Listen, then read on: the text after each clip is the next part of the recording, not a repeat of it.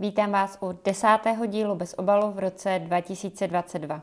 Začínám být alergická na slova, že svoboda něco stojí nebo bezpečnost je drahá a musíme rozjet kolo válečného zbrojení. Mně je líto každé oběti ve všech válkách, bez ohledu na jejich národnost, barvu pleti nebo politické vyznání. Ale já jsem česká politička a vadí mi, když se naše země stává figurkou na světové geopolitické šachovnici mezi Spojenými státy a Ruskem. Proč mají být čeští občané obětí tohoto sporu? A teď z nějakého ideologického rozhodnutí má být českým občanům snižována životní úroveň? Na to neexistuje žádný smysluplný důvod. Vždyť my sami ještě zdaleka nedosahujeme, ačkoliv nám to slibovali do pěti let, úrovně Německa nebo Rakouska. Česká vláda by měla mít v první řadě na vědomí český zájem.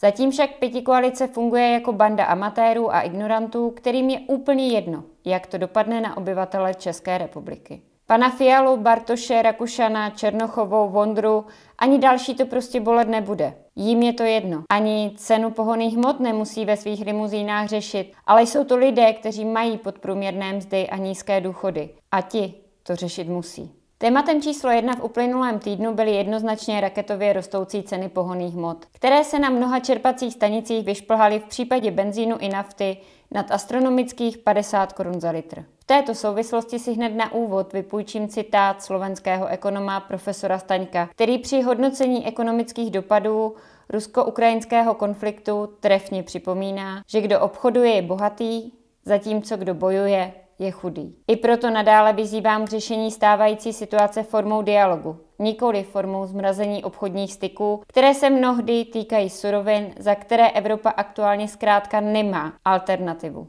A to je bohužel něco, co evropským lídrům, jak se zdá, zatím vůbec nedochází. Půjčím si pro demonstraci několik dalších údajů od profesora Staňka. Import hliníku a titanu z Ruska tvoří 70 až 90% veškerého importu těchto kovů do Evropské unie, přičemž cena hliníku na trzích vzrostla pro výrobu aut za poslední čtyři měsíce již o 60% To je skutečnost, kterou brzo pocítíme na rostoucích cenách dopravních prostředků a na dalším zdražování. Na místo cestování tak čím dál víc lidí bude nuceno víc a víc se trvávat doma, kde jim ovšem i díky neschopnosti naší vlády bude hrozit to, že si zkrátka nebudou mít čím zatopit.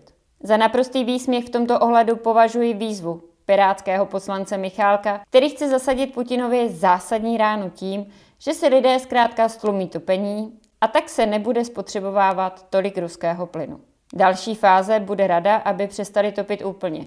Vítejte v Evropě 2022 v podání Pirátů a dalších fanoušků Green Dealu. To, že pan Michálek doplnil svou výzvu fotkou u elektrického přímotopu, už asi ani nemá smysl komentovat. Zajímavé přitom je, že ve stejný den, kdy nám předseda vlády Fiala tvrdí, že s cenami pohoných hmot nic dělat nejde, na čerpacích stanicích u našich sousedů na Slovensku, v tomto případě v neděli přímo v Trenčíně, lze natankovat benzín v přepočtu za 41,50 za litr a naftu dokonce za 39. To, co je na Slovensku běžné, je u nás bohužel pasé.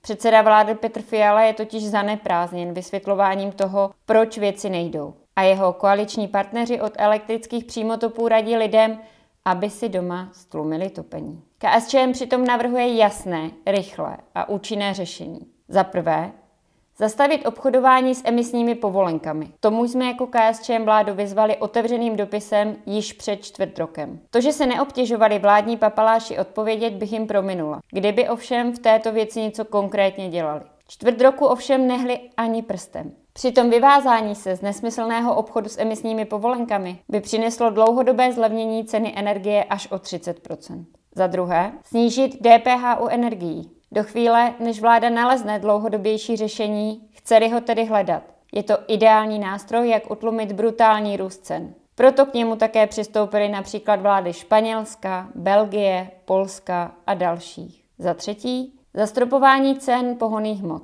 Dalšímu růstu cen pohoných hmot by vláda mohla snadno zabránit využitím zákona o cenách a jejich zastropováním ve státním podniku Čepro, který vlastní čerpací stanice Eurooil. Osobně nerozumím tomu, na co ještě vláda čeká a proč nedošlo na zastropování ceny již v minulém týdnu. Obzvlášť v situaci, kdy cena nafty i nadále roste. Zastropováním cen by došlo k vytvoření konkurenčního prostředí pro pumpaře, kteří spekulativně ženou ceny paliv nahoru. Jednoduché řešení, které by ve svém důsledku okamžitě alespoň trochu ulevilo peněženkám inflací sužovaných Čechů. To je ale, jak se zdá, bohužel v nedohlednu. Náš čtvrtý návrh Nulová sazba DPH u základních potravin. Při inflaci, jenž už v lednu překonala 11% a rychlosti zdražování by vláda měla urychleně pomoct těm, pro níž už je i nákup základních potravin nedostupným luxusem. No a za páté, důsledně využívat zákon o cenách. Nedělám si iluze, že při růstu ceny ropy si nepřihřáli svou polívčičku i majitelé čerpacích stanic. Zvláště, když se vrátím ke srovnání se sousedním Slovenskem. Bohužel KSČM jako jediná upozorňovala již dříve, že to není jediný problém. Přehnané marže totiž mají i obchodní řetězce. Ty mnohdy dosahují astronomických 150%, což je nevýdaná věc. A překvapivě na ně český občan platí zahraničním obchodním řetězcům v průměru téměř o polovinu větší přirážku než třeba Němec nebo Rakušan. Jejíž kupní síla je mnohem vyšší. I tady je na místě použití zákona o cenách a k tomu vládu vyzýváme. Dle zpráv z uplynulého týdne totiž plánuje Evropská komise ještě letos snížit dodávky plynu z Ruska o dvě třetiny.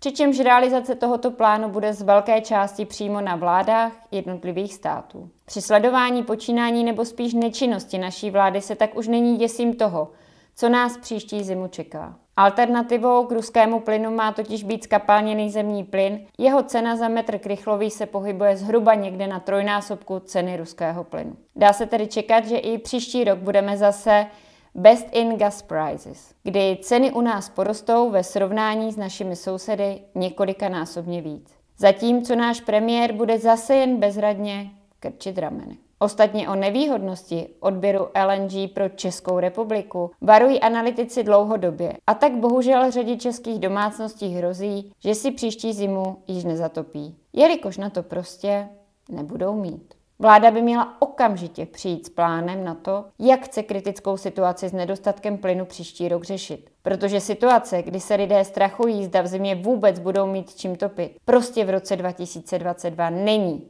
v civilizovaném světě možná.